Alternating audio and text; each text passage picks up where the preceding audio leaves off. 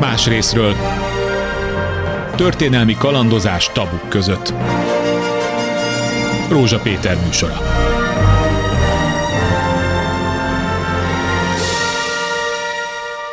Jó napot kívánok! A történet 2003-ban kezdődött, ha nagyon szigorúan veszem, és még nincs vége. Ö, olyannyira, hogy lehet, hogy most újra kezdődik, ö, legalábbis a történetnek a következményeivel majd most kell számolni, talán, mert fordulat történt, hogy ne rébuszokba beszéljek. Megtanultunk-e hitelt felvenni? Megtanultuk-e, hogy milyen felelősség terhel minket adósokat, amikor egy bankhitelért folyamodunk, és ott eléraknak egy szerződést, átolvassuk-e, tudjuk, hogy mit írunk alá. Elég sok rossz tapasztalata van a lakosságnak hitelfelvétel dolgában. A mostani állapotok is azt mutatják, hogy egy ideje dacára a pénzügyi válságnak megint nyakra vett fel a lakosság különböző banki hiteleket, jelzálók hiteleket, ilyeneket és olyanokat. Van itt egy állatolvasi ló, amin keresztül meg fogjuk világítani ezt a dolgot. Az alapkérdés talán az, kinek milyen felelőssége van akkor, amikor egy jelentősebb hitelt felveszünk. A banknak, az adósnak, aki felveszi, az adott állam pénzügyi ellenőrző szervezeteinek, nemzeti banknak, vagy pénzügyi ellenőrző intézményeinek, stb. Erről fogunk beszélgetni a következő egy órában. Más részről. Az első vendég Marcingós László ügyvéd. Jó napot, Jó napot kívánok. kívánok! Ön most sztár, mert a devizahitelesek képviseletében ön volt az, aki az Európai Bírósági döntés után felülvizsgálati kérelemmel fordult a kúriához. Nevezetesen, hogy egyébként a devizahitelesek javára szóló döntést, Európai Bírósági döntést a magyar bírói gyakorlatba ültessék át. Úgy tűnik, hogy ezt a kúria megkerülte, elutasította. Kész, lezárult? Ez a része a fejezetnek? Nem, szerintem ezt csak megnyitottuk. Igen. Az az ominózus, elhíresedett eset, amikor a kúria épületében nem akart beengedni egy rendőr. Majd visszatérünk. Majd visszatérünk erre. Olyan, olyan ügyet érintett, amit én már csak a felülvizsgálatra vettem át, tehát más jogi képviselő vitte az ügyet. És az azért volt szerencsés, mert teljesen mindegy, hogy első másodfokon a fogyasztó mire hivatkozik. Az Európai Unió joga alapján van egy olyan fogalom, hogy védelem nélküli eljárás, vagy hivatalboli eljárás. Olyan magas szintű úgynevezett Kogen szabálya van a fogyasztóvédelmi irányelvnek, ez a bizonyos hatos cikk, ami azt mondja, hogy a bíróságoknak abban a pillanatban, ha észlelik, hogy fogyasztó áll a jogvitában, automatikusan biztosítani kell hivatalból számára az őt megillető jogot. Tehát, hogyha nem szabatos egy első fokon előterjesztett kereset vagy egy fellebbezés, akkor, hogyha a kúriához kerül felvizsgálatra, nem ö, csökkentheti az uniós jogvédelemnek a terjedelmét mondjuk ö, nemzeti eljárási jogokkal. Nem mondhatja azt, hogy, hogy kiveri a szemét egy semmiség jog, és ezt nem veszi figyelembe. A, azért volt megdöbbentő a kúriának a megközelítése, mert egyrészt a tanács elnöke, aki a szót vitte, ö, munkaügyi bíró. Tehát neki nagyon sok köze nem volt az uniós fogyasztóvédelemhez, ez látszott is egyébként az ítélethirdetésen, hiszen ő élből megtagadta az uniós jog alkalmazását, azt mondta, hogy a kúriát nem köti a fogyasztóvédelmi irányelv, és az irányelvet értelmező Európai Uniós Bírósági döntések sem kötik, ezért ő kifarolt gyakorlatilag az uniós jog alkalmazásával. Azért itt álljunk meg egy pillanatra. Nyilván ő tudta, mit beszél mire alapozza, hogy nem köti a kúriát, és ez egyenértékű azzal, hogy a magyar kormánynak sincs dolga, nem tartunk nem, nem, nem veszünk figyelembe egy Európai Uniós bírósági döntést és egy Európai Uniós irányelvet, mert ezt mi megtehetjük ezek szerint. Ö, meg egyszer már mondtam, hogy korábban műsor vagy ügyvédként vigyázzunk el a számra, de, de bizonyos körül, körülmények között mégsem. Ö, és megint olyat fogok idézni, ami az Európai Uniós jognak alaptézise vagy fogalomhasználata. Van-e a, a tagállami bíróságok azok olyan szerepet töltenek be, hogy ők gyakorlatilag lojalitási kapcsolatba állnak nemzetközi szinten egymással. Mondjuk egy, egy egy német bíróság hoz egy ítéletet, akkor egy magyar bíróság azt elfogadja. Ha a magyar bíróság hozza az ítéletet, a holland bíróság fogadja el. Ez az EU-n belül.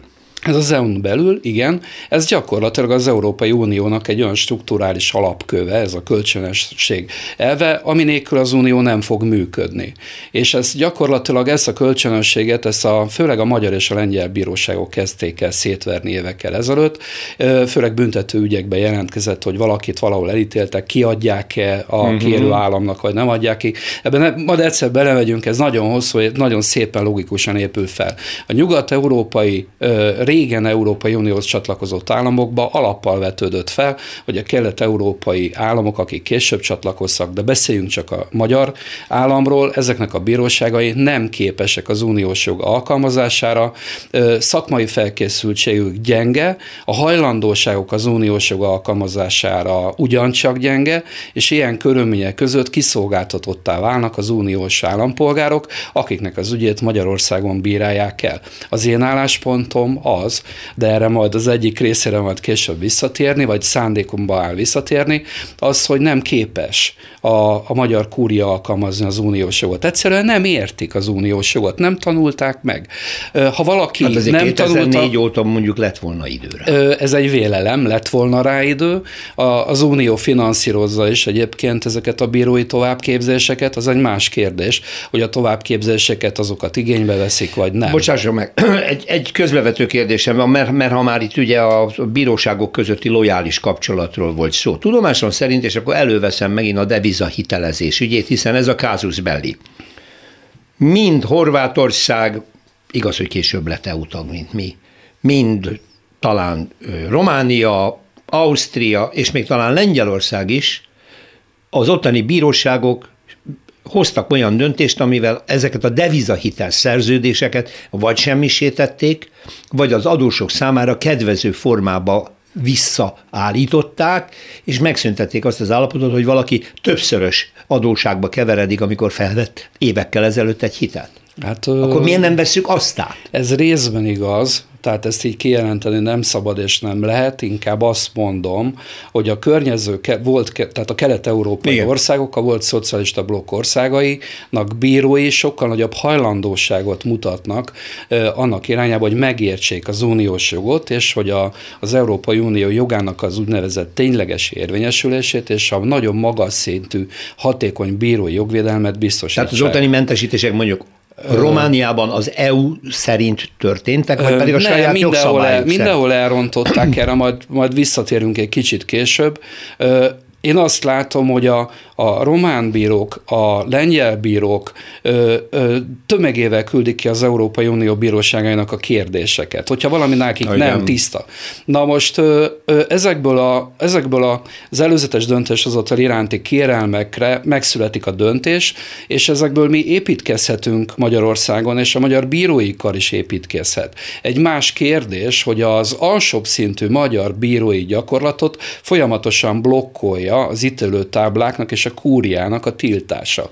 Egyszerűen a felülvizsgálati eljárásokban, vagy másodfokú eljárásokban olyan határozatokkal blokkolják az uniós jog érvényesülését, amely csomótba, csomót köt az első Konkrétan most nézzük meg kezére. a legutóbbit. Mi az a konkrét döntés, amit figyelmen kívül hagy most már a bíróság, holott ebben kapcsolatban van európai bírósági határozat döntés. Mi ez, és ez hogyan könnyíteni hát a, az adósok helyzetét? A, ö, egymásra épülnek ezek az OB ítéletek, de ami közismert, és mindenki tudja, ez a C705 per Ami 21, mit akar? Ami gyakorlatilag azt mondja, hogy a magyar bíróság, és általában a bíróságoknak nincsen jog egy érvénytelen szerződést érvényesen nyilvánítani. És miért érvénytelenek a szerződések? Az érvény, hát nálunk ez Magyarországon még könnyebb, mint a környező államokban, hiszen nálunk van egy úgynevezett megdönthetetlen törvényi vélelem. A magyar jogalkotó egyszerűen leszügezte, és ez jogvitát nem tűr a perekben, hogy a vétel és eladási árfolyamok alkalmazása semmi is. Illetve volt meg ez az egyoldalú kamatemelésnek a, a kikötése, e, ez a vélelm is megállja, nem tudták bíróság előtt a bankok megdönteni.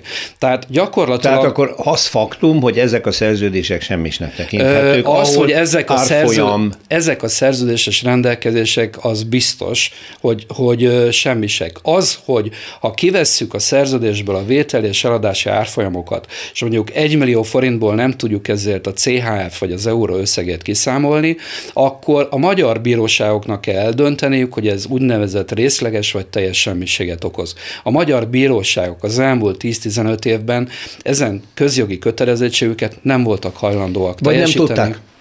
Ö, tudniuk kellett, tehát nekik, nekik kötelező volt ismerni az uniós jogot. Az, hogy egy adott bíró nem tanulja meg az uniós jogot, és hogyha oda megyek a tárgyalóterembe, akkor gyakorlatilag kvázi hülyének néznek, az nem biztos, hogy rám nézve jelent szégyen. Semmilyen szankció nincs arra, hogy egy ország, amelyik tagja az Európai Uniónak aláírta a szerződést, amelyben kötelezte magát a jogkövetésre, mégsem követi. Elméletileg van, ezért voltam kint április végén Brüsszelben, tehát korábban megindultak ezek, a, ezek az úgynevezett úgynevezett pilot eljárások. Figyelemmel kíséri óriásan a csúszással az Európai Bizottság, hogy miképpen érvényesülnek az Európai Bíróság döntései Magyarországon. Én ezen kívántam egy kicsit lendíteni, remélem, hogy sikeres vagyok. Egy úgynevezett kötelezettségszegési eljárás indulhat ebben a témakörben is Magyarországon, aminek a vége az lehet, hogy napi szankciót rónak ki Magyarországa szemben, ami több százezer euró lehet. Nyilván a kormány ezt el akarja majd kerülni. Én azt mondom, a műsorunk végén térünk arra vissza,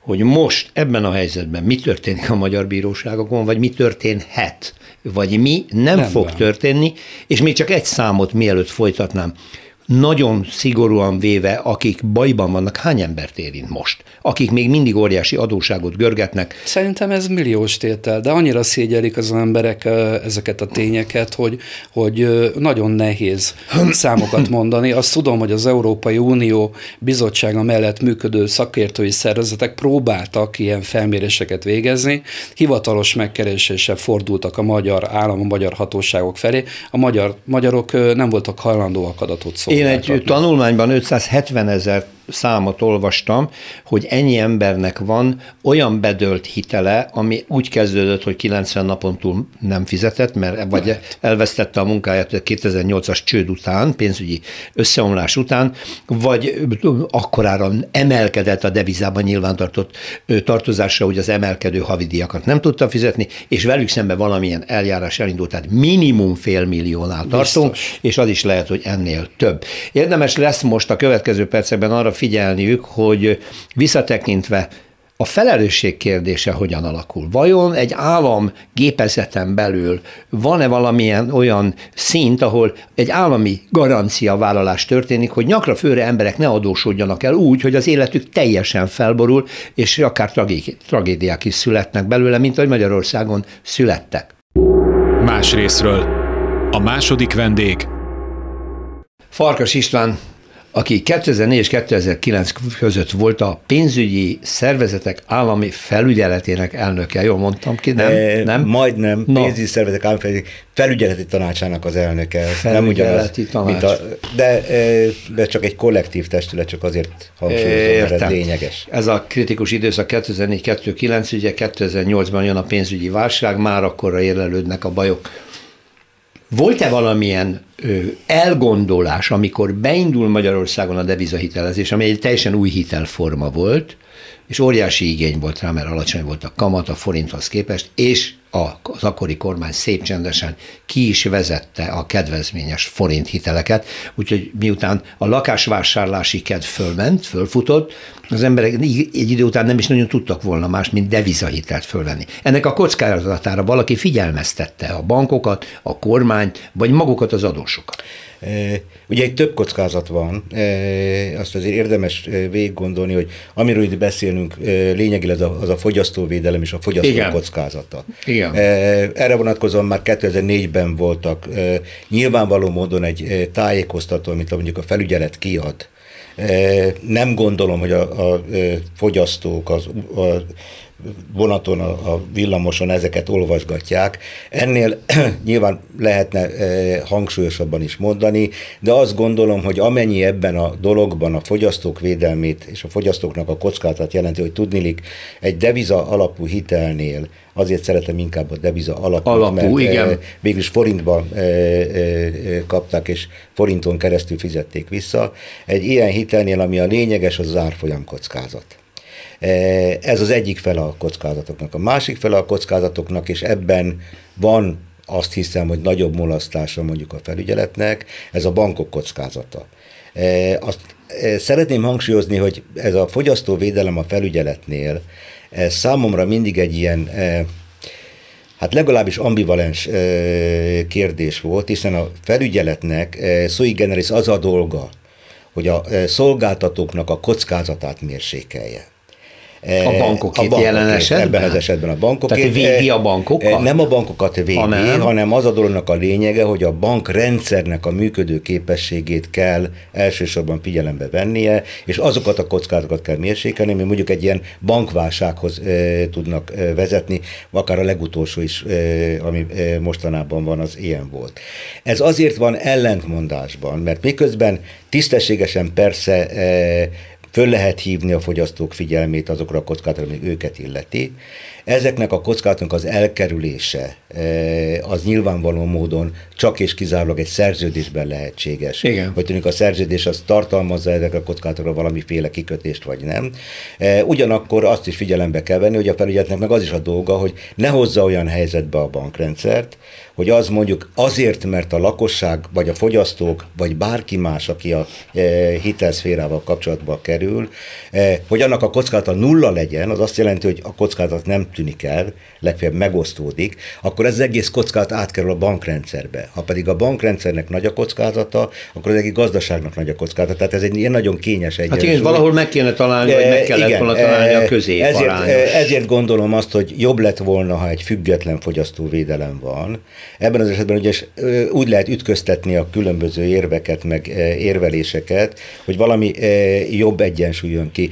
Ezzel együtt, ameddig ott voltam, és amennyire emlékszem, Ugye a fogyasztóvédelmet azt a felügyelet nagyon komolyan vette, amikor kiderült, hogy a fogyasztóvédelem, mármint a hitelintézetekkel kapcsolatban, vagy a pénzek kapcsolatos fogyasztóvédelem a felügyelethez kerül, lett egy igazgatóság, ami még önmagában nem jelent semmit, csak szeretném mondani, hogy szervezetileg is kellett egy ilyen. Rendszeres figyelése volt a hirdetéseknek, és ott hozzáteszem gyorsan, hogy itt nem csak hitelekről van szó. Ha, ha, ha visszaemlékeznek, bár ez ma már teljesen ilyen science fiction kategória, amikor a betétekért volt a verseny, és ez nem lényegtelen a devizahitel szempontjából is, akkor voltak ezek a sávos kamatozású betétek. Uh-huh hogy a, az utolsó millió után e, már akár 18%-os kamatot is lehet kapni, és amikor az a hirdetés meg, hogy 18%-os betéti kamat, akkor az egy tisztességtelen verseny, és a fogyasztó félrevezetése, hiszen ez csak az utolsó sávban igaz, E, tehát azt akartam csak mondani, Igen. hogy e, ugyanígy, e, e, amikor e, a hitelezésben vannak ilyen fajta hitelezés, ez egy e, napi rutinszerű munka volt. Igen, azért kicsit felelevenítve a történetet, ugye megindul a devizahitelezés, óriási a népszerűsége, alacsony a kamat a forinthoz képest. A szocialista kormány szép csendesen ki is vezeti a kedvezményes lakásvásárlási lehetőségek közül a forint hitelt, rácuppan a lakossága deviza alapú hitelre. A bankok egy idő után már nem csak ingatlanra, hanem szabad felhasználásra is deviza alapú hitelt Igen. adnak, ekkor válik tömegessé a hitelezés, és senki nincs, aki ezt az elméleti lehetőséget, ami később gyakorlativá vált, hogy bármeddig elszaladhat, mert hogy mindenki abban bizott, hogy itt előbb-utóbb egy euró lesz, ugye? Másik, én láttam olyan banki, ügynöki, hirdetéseket és cikkeket, amelyek megnyugtatták a lakosságot, hogy az árfolyam az stabil, néha elszalad, de mindig visszaáll, nem kell félni attól, hogy itten valami hirtelen hatalmas árfolyamkülönbség lesz, és majd úgy is áttérünk euróra. Magyarul az emberek tök jó hiszeműen vették fel. Nem, azért nem számíthattak semmilyen kockázatra, mert a hivatalos tájékoztatás is megnyugtatta őket, hogy lesz euró, és az árfolyam mindig megfelelően stabil. Én láttam ezeket az elemzéseket. Biztos volt ilyen, én most ezt nem tudom, én csak azt tudom ebben az ügyben mondani, hogy olyan nemzeti banki vagy felügyeleti kommunikáció, amelyik azt mondta volna, hogy az árfolyam az mindig stabil, és az lehet, hogy kileng, de visszatér, én ilyet nem látom. Nem? Különböző elemzők jelentettek az, meg ilyen cikkeket. A, bocsánat, az elemző... Banki elemző. A, a banki elemző az egy önálló entitás, az azt mond, amit akar most is. Ez így van. Tehát erre, az elemzés az egyébként nem tárgya a fogyasztóvédelemnek, hiszen az elemzés az egy, ha úgy tetszik, egy szellemi produktum. De a fogyasztóvédelemnek miért nem tárgya az, hogy azt az elméleti kockázatot hangsúlyozza, hogy de, egy ilyen ország nem tudja kiszámolni, hogy a fizető eszköze a nagy erős valutákhoz képest hogy alakul? Bocsánat, erre mondom, hogy 2004-ben már megjelent egy olyan típusú tájékoztató a PSAF-tól, amelyik azt mondta, hogy a, a devizahitel felvételénél azt a kockázatot, hogy az árfolyam megváltozik, azt tessék figyelembe venni. Hozzáteszem... Igen. Csak nem vette senki komolyan, mert azt mondta, hogy ez nem veszélyhelyzet. Hozzá, hozzáteszem, hogy ugye az egész fogyasztóvédelem kontra pénzintézeteknek az a, az alaptézise, és ez teljesen jogos tézis, hogy nincsenek egyforma információs helyzetben a fogyasztók, meg a szolgáltatók. Ez szerintem alappont, nem? E, ezért, ezért van az, hogy jobban védik a fogyasztót, mint a szolgáltatót, hiszen a szolgáltatónak rendelkezésre egy elemző apparátus, információ, információ tapasztalatok, minden egyéb. Ebben az ügyben azonban azt gondolom, hogy nem volt különbség az árfolyam tekintetében az információk között. Megnéztem, és erre a 2008-at megelőző időszakban, és ugye mindig a svájci frank az igazán Igen, mert az volt a tömeges, kérdés. és az volt a jelentős. A, a svájci frank árfolyama az, az euróhoz képest, az euróforint árfolyamhoz képest sokkal stabilabb volt és tényleg nem voltak benne, egészen 2009-ig, amikor ugye beszakadt a dolog. Ezért azt gondolom, hogy egy banki dolgozó, és most nem elemzőt, hanem aki a pultban ül, és foglalkozik az ügyféllel, ha megkérdezik tőle, hogy tessék mondani, az elmúlt időszakban volt-e arra példa, hogy 8%-nál jobban kilengett a svájci frank árfolyam, akkor azt elmúlt öt évben nem volt ilyen, és a tisztességes volt, hozzátette azt, hogy de ez nem vonatkozik arra, hogy a jövőben bármi lehet. Hát igen, valószínűleg, hogy ez a e, de, gondolkodás nem jelent meg, mert de, nem érezték a veszélyt. De nem érezték, bocsánat, nem érezték, és e, hogy mondjam, ebben az ügyben e, vannak olyan tapasztalataim, mert én akkor jár, járogattam fiókokba is, csak hogy megnézem, hogy hogy működik a dolog. E, tapasztaltam olyat, hogy a banki ügyintéző azt mondta, hogy e, drága uram, e, az igaz, hogy ez 4%-os kamattal van. A forint hitel meg 12%-os kamattal van, de a 12% az mindig 12%, Ez... a forint az mindig forint, ennél meg, hogy 8 év múlva mi lesz, hát tudja a radai rosszabb, azért, mert idáig nem volt ebben probléma. Mit mondott az ügyfél? Mert maguk a drága hitelt akarják lenyomni a torkomon, ahelyett, hogy ideadnák a... a igen, hát ez mindig két szereplős, hogy kinek e, mi most az, én csak, ez csak, értem én ezt, igen. Én csak erre azt mondom, hogy eh, amit ebben a dologban, és akkor eh, csak rövidre zárva ez a ki mit tehetett volna. Kinek volt felelőssége? Történt. Én azt gondolom, hogy ugye attól a másodperctől kezdve, hogy 2001-ben E, a teljes deviza liberalizáció útjára léptünk. Azaz, nem csak a tőkeműveletek, nem csak az export-import műveletek, hanem a lakossági műveletek is szabaddá váltak. Igen. Ezzel megnyílt annak a jogi és pénzügyi lehetőség, hogy a lakosság devizában Mert a bank és a bankok ezen a területen is egymással versenyre keltek, nyilvánvaló gerjesztette. Bocsánat, a banknak az a ö, dolga, hogy üzletet csináljon. Neki az üzlet a hitel, ha hitelt el lehet adni forintért, akkor nem, már, nem járt volna rosszabbul. Tehát az egy tévedés, hogy a forint hitel az kevésbé jól fizető, mint a deviza hitel. Ez, igen, egy, igen. ez egy merő tévedés. Én most még, még, még vissza igen, kell, bocsánat. lépjek. Egyáltalán mi a bánatnak kellett forint és svájci frank alapú hitelben játszadozni? Mi volt ebben a ráció, mi volt ebben a haszon, ha nem valami piaci meggondolás, amit a bankok azért csak nem kényszerből csináltak, hanem piaci érdekük volt. Ez egy nagyon egyszerű számtan példa. Mondta, és teljesen igaz, a magyar lakosságnak, és ez most főleg a lakáshitelek vonatkozik, majd a szabad rendelkező egy félmondatot hagy mondjak Jó. a végén. A magyar lakosság Ilyen Európában nagyon kevés ország van, ha van egyáltalán, ahol a, hitel, a lakásállománynak több mint a 90% a magántulajdonú lakás. Igen, hát ez a... Tehát ha valaki eh, lakni akar, a... önálló lakásba, meg kellett... annak meg kell venni. Igen, Ugye ameddig igen. volt a kedvezményes lakáshitel, a 3%-os, a eh, legendás 3%-os, ami ugyan a költségvetésnek iszonyatos pénzekbe került, de ez most egy mellékvágány, addig ez volt a sláger. Amikor ez megszűnt, és a lakosság forintba akart eladósodni, mert nyilván ez volt az első szándéka, akkor szembe kerültek azzal, hogy nem volt annyi forint betét, uh-huh. amit a bankok ki tudtak volna hitelezni. 2003 környékén nem biztos, hogy a szám pontos, de nagyságrendileg igen, elérte a 100%-ot a forint betét, forint hitel aránya. Tehát ha a bank hitelt akart nyújtani a lakosságnak, akkor neki forrásokat kellett szeretni. Mm. Ez a forrás belföldön nem, nem volt. volt tehát meg, ez, csak, ezért ez csak deviza lehetett. Ha deviza volt, akkor ennél, e, itt két eset lehetséges. Megtehette volna, hogy ő maga megveszi a devizát, forintosítja, Igen.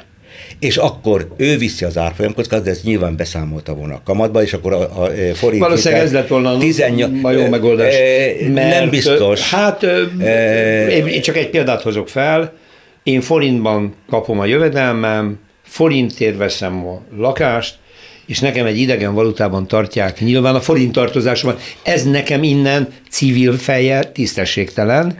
A banknak valamiért jó volt, nem jótékonysági okokból növelte meg a pénzkeretét devizával, hanem mert ez egy jó piaci dolog volt. Jó, hadd forduljak az ügyvéd úrhoz, de júre. Ezen a ponton ahogy hallgattuk Farkasurat, nem volt agályos jogilag semmi. Dehogy nem. Nem. De, minden. Hát semmilyen szabályt nem sértett, se a bank. nem. Dehogy nem. Hát. Ö, igaz, igaz, azt nagyon jól tudtuk, hogy Magyarországon a lakosság tőke szegény. A lakosságnak roppantul nincsen jövedelme. Azonban a magyar gazdaságnak feltétlenül szüksége volt a hitelezés felpörgetésére. A, amikor beszűkítette az első Orbán kormány az állami kamattámogatású hiteleket, és tulajdonképpen ez nem is a szocialistákhoz köthető, hanem még inkább a Fideszhez, akkor be kellett mutatni egy mézes madzagot, hogy, hogy újra eladósodjon. Bocsánat, én nem fogom védeni a Fidesz, de ami tény, az tény. A Fidesz kiterjesztette még a használt lakás vásárlásra is a kedvezményes forint hitel. 2001, 2001 év végén ez dokumentálva van, nagyon sokat foglalkoztam ezzel, hogy, hogy, hogy mindenfajta Fidesz párt kongresszusok felvetették ezt a témát, hogy ennek a lehetőségét ki kell vezetni. De ezt hagyjuk, hagyjuk ezt a történetet, mert ez nem ide tartozik. És Jó, ez politika. Fo- ne erre fókuszáljunk. Az a lényeg, az a lényeg hogyha, hogyha egy fogyasztónak odaírják, hogy felvesz 10 millió forintot, és ennek 18 a, a kamata, akkor előveszi a kis ujjait, megszámolja, azt mondja, ezt nem tudom visszafizetni. Ezt nem. De ha azt mondják neki, hogy 2 hogy volt, hogy 1 százalék, vagy 3 százalék, akkor újra előveszi a kisúját és kiszámolja.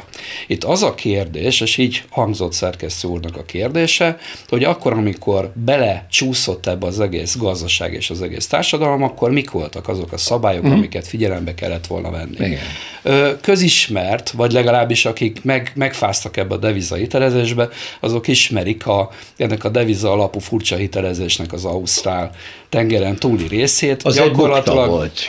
Igen, csak hogy ismerté vált, és azért a bankárok azért azok okos emberek, a kormányok tagjai okos emberek, a felügyeleti szervek még okosabb emberek.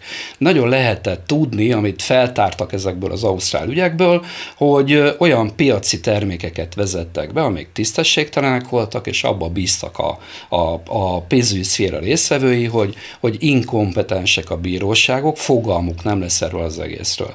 Na most ezt egy kicsit... Igen, de teljesen bár bárhol.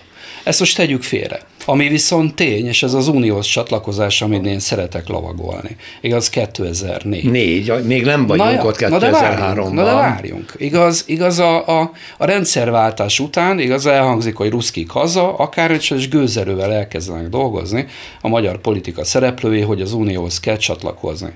És ezért voltak előkészítő tárgyalások, mindenfajta kötelezettségeket foglaltunk el, kopenhágai kritériumok, minden.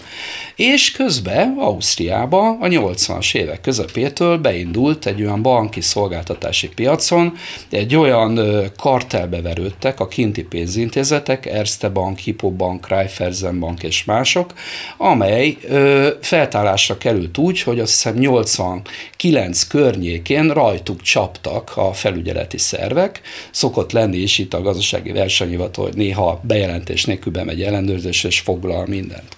Ebből lett egy borzasztó nagy Európai Uniós bírósági ügy, 2002-es ügyirat számmal indult meg, időhiányában nem mesélnem el, az az egésznek a lényege, hogy 2006. decemberében született meg az Európai Bíróság előtt az ítélet, és a nagy bankokat 30 millió eurón fölüli bírsággal sújtották, eszméletlen, tehát itt több száz milliós bírság volt, azért, ide? mert ezek az osztrák pénzintézetek, akik egyébként vagy, vagy egyéb, tehát külföldi pénzintézetek Magyarországon is tevékenységet fejtettek Már ki. akkor igen.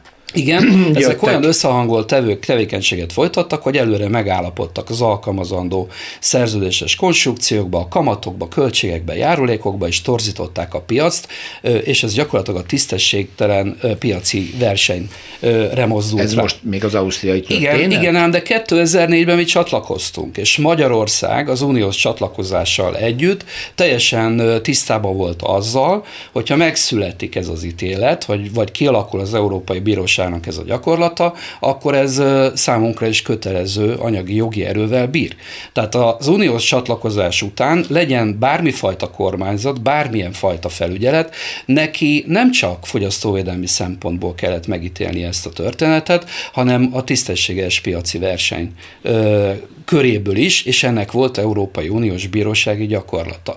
A PSZÁF amit én tudok erről, igaz, mert ez is kérdés volt, ki mit tudott erről az egészről. Hát 2006 előtt azért egy állampolgár beleértve mi se tudtuk, hogy mi ez a deviza alapú hitel. Annak ellenére jó, a jogi szakvizsgával rendelkezek, pontosan ismertem ennek az alapvetéseit. De számomra döbben, döbbenet volt, hogy 2006-ban és 2008-ban megjelent a PSZÁF-nak fogyasztóvédelmi tájékoztatója, egy ilyen ö, sárga belék, piros betűkkel, ahol előadta a PSZÁF, hogy a banknak el kell mennie, meg kell vásárolni vásárolnia a devizát, majd azt le kell váltania, és tulajdonképpen ez a vételes eladási árfolyamok alkalmazása, ez valós, meg, megvalósult tényben tényszerű tevékenység. Igaz, ez nagyon hamar kiderült, hogy, hogy ez nem, ez egy fikció, tehát a vételi és eladási árfolyamok alkalmazása mögött semmifajta banki szolgáltatás és tevékenység nem áll. Ez az indexálási mechanizmus, ez gyakorlatilag egy, egy jogi fogalom. Tehát az egyszerűen nem volt igaz. Ja, egy pillanat, álljunk meg.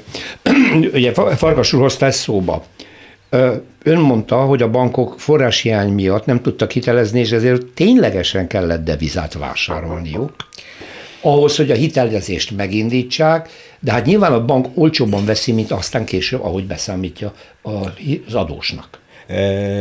Vagy nem? Azt szeretném mondani, hogy amit a ügyvéd mondott, az egyik fele az az, hogy ha piactorzító magatartás van, ugye az nem csak felügyelet, hanem a gazdasági versenyhivatal is, az egy külön tészta, ez független attól, hogy miben teljesül meg ez ha bármilyen összebeszélés van, ez tőkepiacra, pénzpiacra, bármilyen tevékenység, Igen. igaz, ez egy dolog.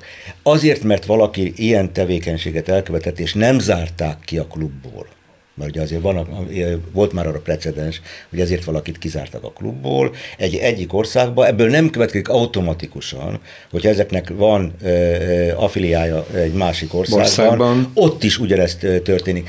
Nem tudom, én az emlékeim szerint ilyen típusú összehangolt gazdasági manipuláció nem volt. Ha volt, akkor én elnézést kérek, nem tudok róla. A másik, amit mondott, ez a fikció vagy nem fikció. Egyrészt természetesen egy pénzügytechnikai fikció, hiszen ha már felelősséget keresünk, én abban látom a saját felelősségemet. Például, hogy a bankok rövid leátra vettek föl devizaforrásokat, és ezt hosszú lehető forintforrásokra rakták ki. Ez egy akkora kockát volt, amit a bankok viseltek, mert nekik mindig meg, kell, mindig meg kellett újítani, hogy ez swappal történt, ez mondom, ez technika, vagy tényleges vétellel, ez technikai kérdés, de nekik mindig rendelkezés, a mérlegben nem lehet hazudni. Tehát ha a mérlegben nincs forrás, akkor az eszközoldal sem lehet. Ez, ez, ez számtalan példa nem több. Hogy ez hogy kerül bele? Mondom még egyszer, hogy ez egy e, derivatív művelettel, vagy tényleges e, e, spot művelettel, ez egy Ebből a szempontból részletkérdés. Azon lehet vitatkozni, és én a magam részéről ezt e, minden további nélkül elfogadhatónak tartom, hogyha azt mondjuk, hogy e, ha középárfolyam, az, miután e, a eladás és vételi árfolyam között nem tudom, hogy próbáltak-e már mondjuk valutát e, venni, meg eladni, hogy akkor hogy mekkora spread van bármelyik e, pénzidő. Ha ezt a spreadet azt mondjuk, hogy ezt nem lehetett volna érvényesíteni, ez azt gondolom egy fogyasztóvédelmi e, akció, de semmiféleképpen nem az a dolognak a lényege, hogy nem is történt devizaművelet a háttérben. Tehát történt. történt. Igen. De, Jó, de ez, én abban, abban indultam, hogy történt-e jogsértés a bankok vagy bárki részéről. A, a de szerkesztő. Marcingó úr azt mondja, Marcingós úr azt mondja, hogy igen, de az ez Európai igaz. Uniós. De ez ne, de, de nem, nem igaz. Tehát, tehát, tehát hogyha nem igaz? A, amit Farkas úr mond, tehát azért legyünk a, tehát ezt rengetegen megnézik ezt az adást. Tehát nekem ügyvédként kötelességem szólnia valami nem igaz. Egyszerűen se az Európai Unió bíróságánál, se a magyar kúriánál nem merült fel már kérdésként, hogy teljes mértékben közömbös, hogy különböző háttérműveletekkel a bank hogyan teremt forrást azért, hogy a fogyasztónak hitelt adjon. Teljesen közömbös ez a történet. Teljesen közömbös az, hogy deviza áll mögötte, vagy nem deviza áll mögötte, ugyanis a vétel és eladási árfolyamok alkalmazása az csak egy, egy elméleti tevékenység. Teljesen mindegy, hogy a forint betétesek kamatok forint betéteseknek a, a terhére ad valakinek kölcsönt, vagy egy, egy harmadik refinanszírozó banktól vesz fel deviza kölcsönt, és abból szolgáltatja a kölcsönösszegét. Ez a banknak a belügye. A 93 per 13-as EGK tanácsi irányelv nem bankvédelmi irányelv, hanem fogyasztóvédelmi irányelv.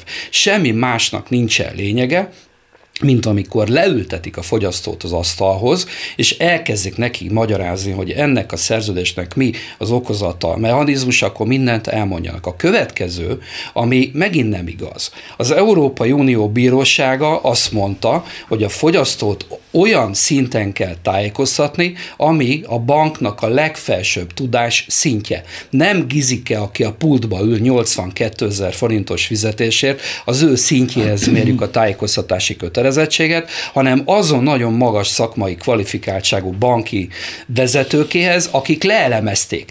És az hazugság azt mondani, hogy a magyar bankok nem tudták, hogy a magyar devizának, valutátnak mi lesz a sorsa. Pontosan tudták és előre számították, Honnan? hogy hogyan fog. Hát mert ez a szakmájuk, hát most ebben nem legyünk bele. elemzést, tehát... A, a, szerkesztő a következő műsorban, hogyha kell, akkor elhozom. A tapasztalata az volt, amit Farkas úr is említett, hogy az elmúlt években, 2003-2004 előtt nem volt olyan árfolyam inkadozás, amitől az ember gondolhatott volna arra, hogy de mi lesz, ha.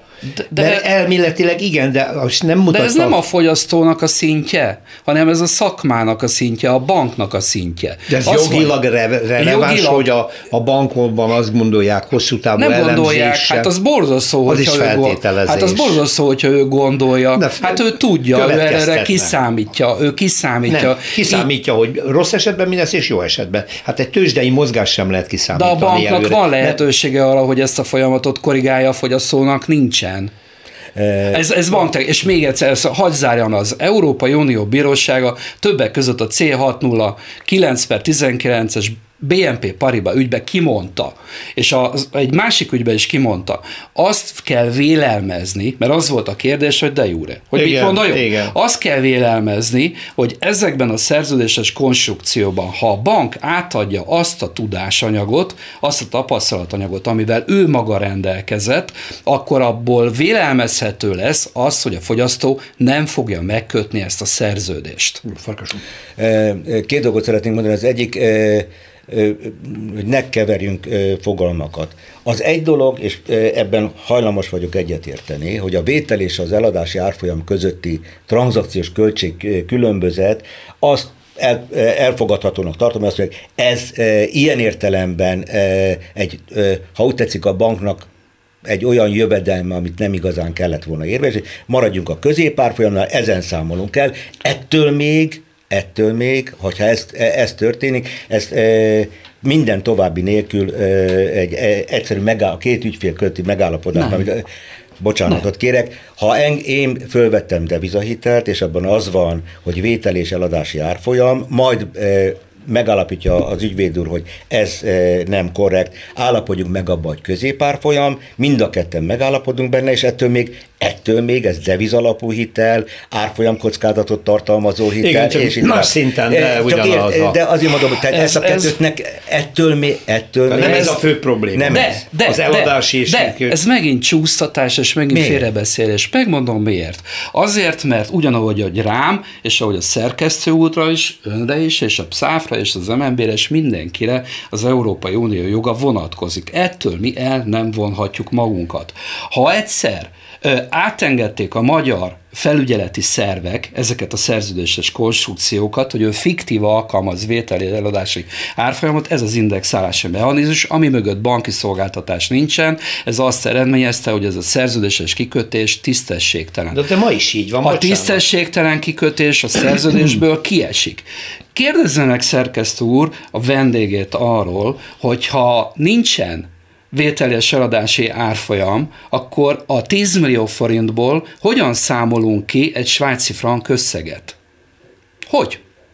Milyen mi, mi, hát a középárfolyam középárfolyam. És a középárfolyam, a és az hogy kerül bele a szerződésbe az MNB középárfolyam? Hát a felek erről nem rendelkeztek. A szerződések erről egy bötüt nem szóltak még egyszer azt szeretném mondani, hogy azt gondolom, most én a jogi részét a hozzá nem értés teljes hangsúlyozásával nem, nem szeretném érinteni. Ha a kérdés az, hogy a devizahiteleknél, amelyikben vétel és eladási árfolyam szerepel, ez a kitétel, most akkor próbálok jogász nyelven fogalmazni, nem biztos sikerül, semmis, és ettől az egész szerződés semmis. Ugye ez, ez a, ha az egész szerződés semmis, akkor mi a helyzet? Uh-huh. Meg a kérdés azért releváns, mert nekem mindig ez izgat föl, hogy fogadjuk el egy pillanatra, amit a, a ügyvéd úr mond, hogyha egy olyan tétel van a szerződésbe, ami tisztességtelen? Ami, a, a, ami e, tisztességtelen, vagy e, e, azért vagyok ezzel egy kicsit, mert maradjunk ennél tisztességtelen, ezért az egész szerződés semmi. semmi. Akkor szeretnék fölhívni a figyelmet egy másik e, egyensúlytalanságra. Az előbb arról beszéltünk, hogy a banknak több információ van, mint a fogyasztónak, és ezért az információs e, gepért e, a fogyasztót jobban kell védeni. Én ezzel egyetértek. Azzal már vitatkozom, hogy létezik-e olyan tudás a pénzügyi szektor egészében, amelyik mondjuk megmondta volna 2005-ben, hogy 2008-ban összeomlás lesz. Aki ezt tudta, az halára kereste magát, én ilyet nem láttam. Biztos volt, de én ilyet nem láttam. Tehát ugye az egész pénzügyi elemzés, az egész pénzügyi tudás, az egész közgazdasági tudás, az igazából valószínűségekkel dolgozik. Ezek nem mérnöki munkák, hogyha itt beteszek 8 kg erőt, akkor ott annyi fog kijönni.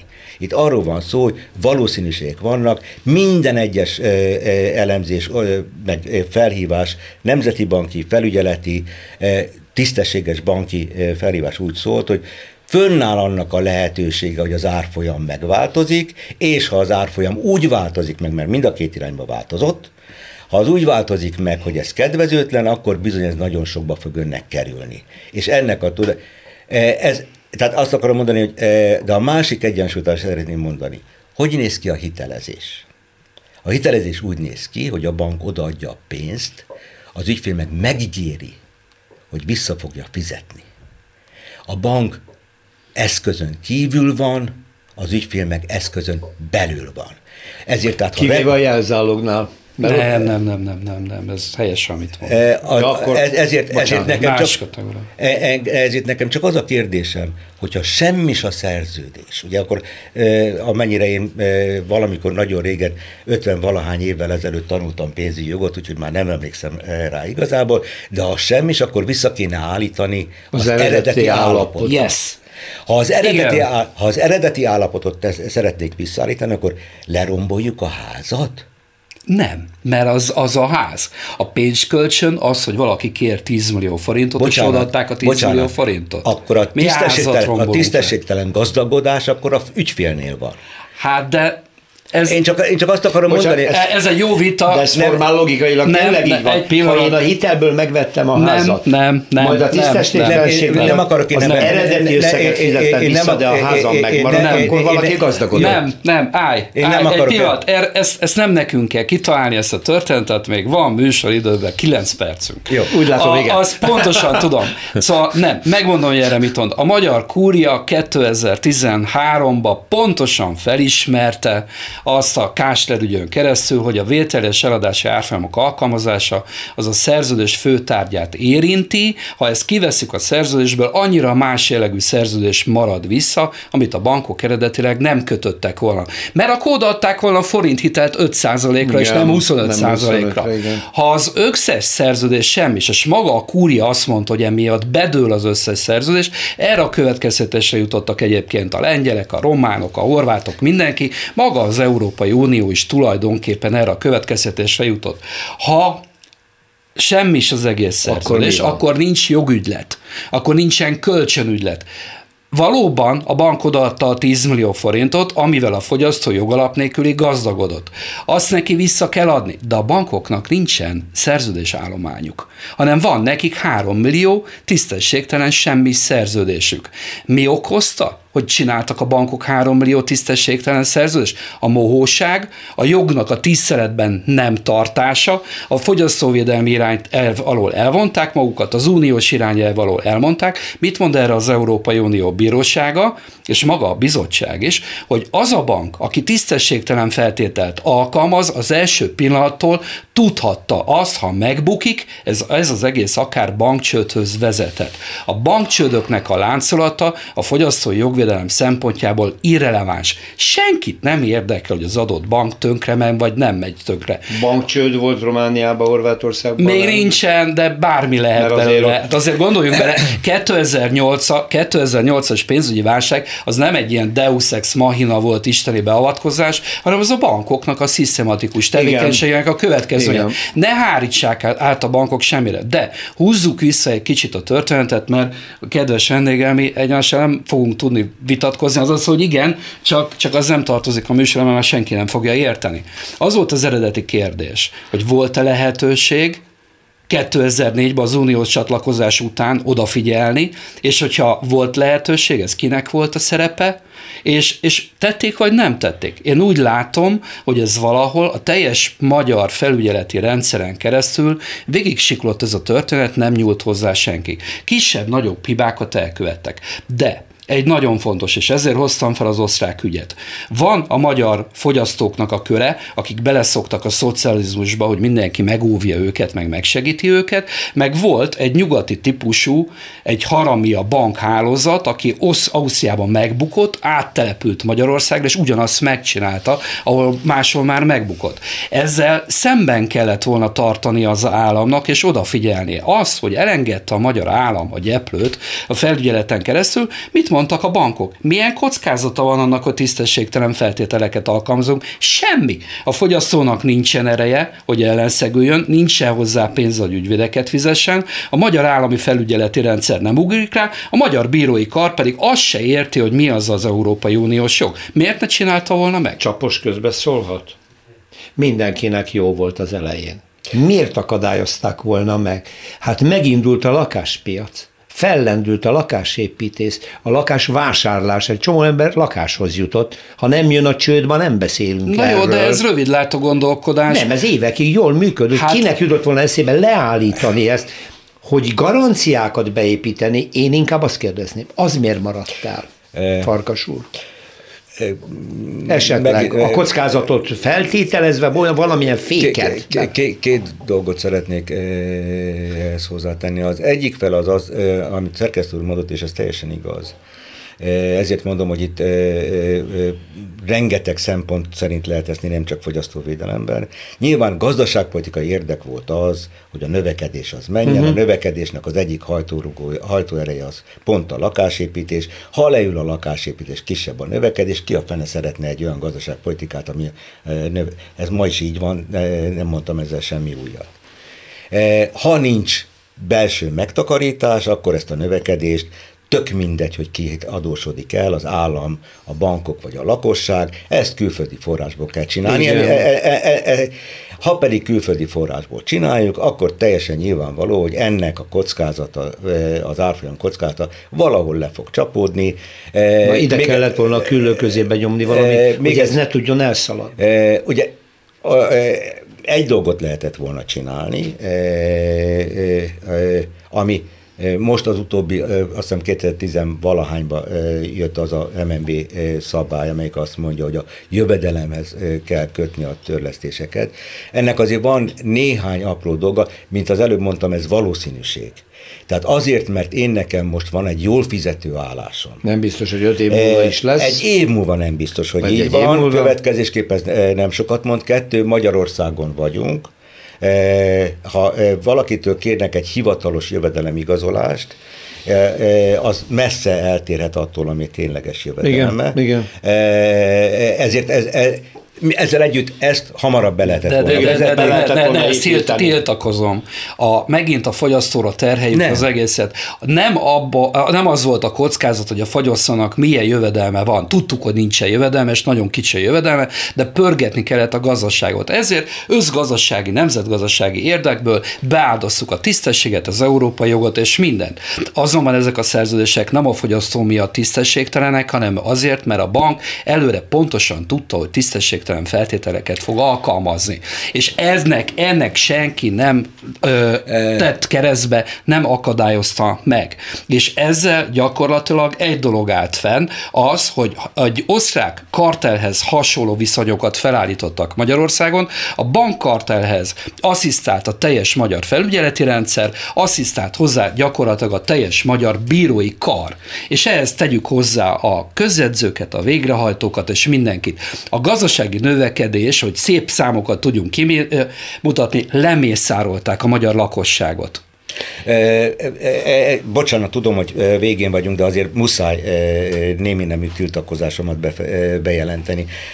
Egyetértek vele, hogy volt egy össz gazdaságpolitikai érdek a növekedés gyorsításra, egyetértek be azzal, hogy a bank abban érdekelt, hogy minél nagyobb hitelállomány is azon keressen, még azt is el tudom fogadni, hogy ebben lehettek olyan elemek, amik nem voltak korrektek, ezzel mindegyet lehet érteni, azonban az ellen mélyen tiltakozom, hogy az a dolog egész egyszerűen a lakosság lemészárlására lett, lett volna.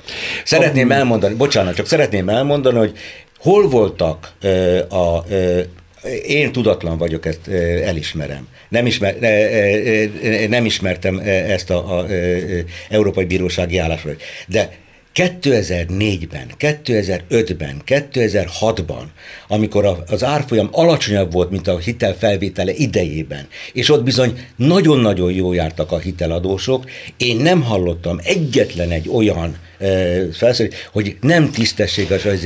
Itt kell befejeznem a műsort, és akkor ígéretet teszek a következőre. Amit most végigbeszéltünk, azt valamennyire tisztázza, hogy mi volt a bizonytalanság, mi volt ebben tisztességtelen, mi volt a kényszer, milyen módon hajtotta a piac ezt a dolgot. Legközelebb arról beszéljünk, hogy miután beállt a csőd, annak a kezelése milyen volt a Fidesz kormány alatt, a jelenlegi állapotban, és a bíróságok mit fognak most csinálni a kúria döntése után, mi van a közjegyzőkkel és a végrehajtókkal. Köszönöm szépen Marcingos László ügyvédnek és Farkas Istvánnak a SZÁF 2004-2009 közötti felügyelőbizottsági felügyeleti tanács. felügyeleti tanácsának az elnökének. Innen folytatjuk Sonfai Péter szerkesztő kollégámmal, ezt megígérjük. Köszönöm a figyelmet, minden jót! Más részről. Történelmi kalandozás tabuk között. Rózsa Péter műsorát hallották.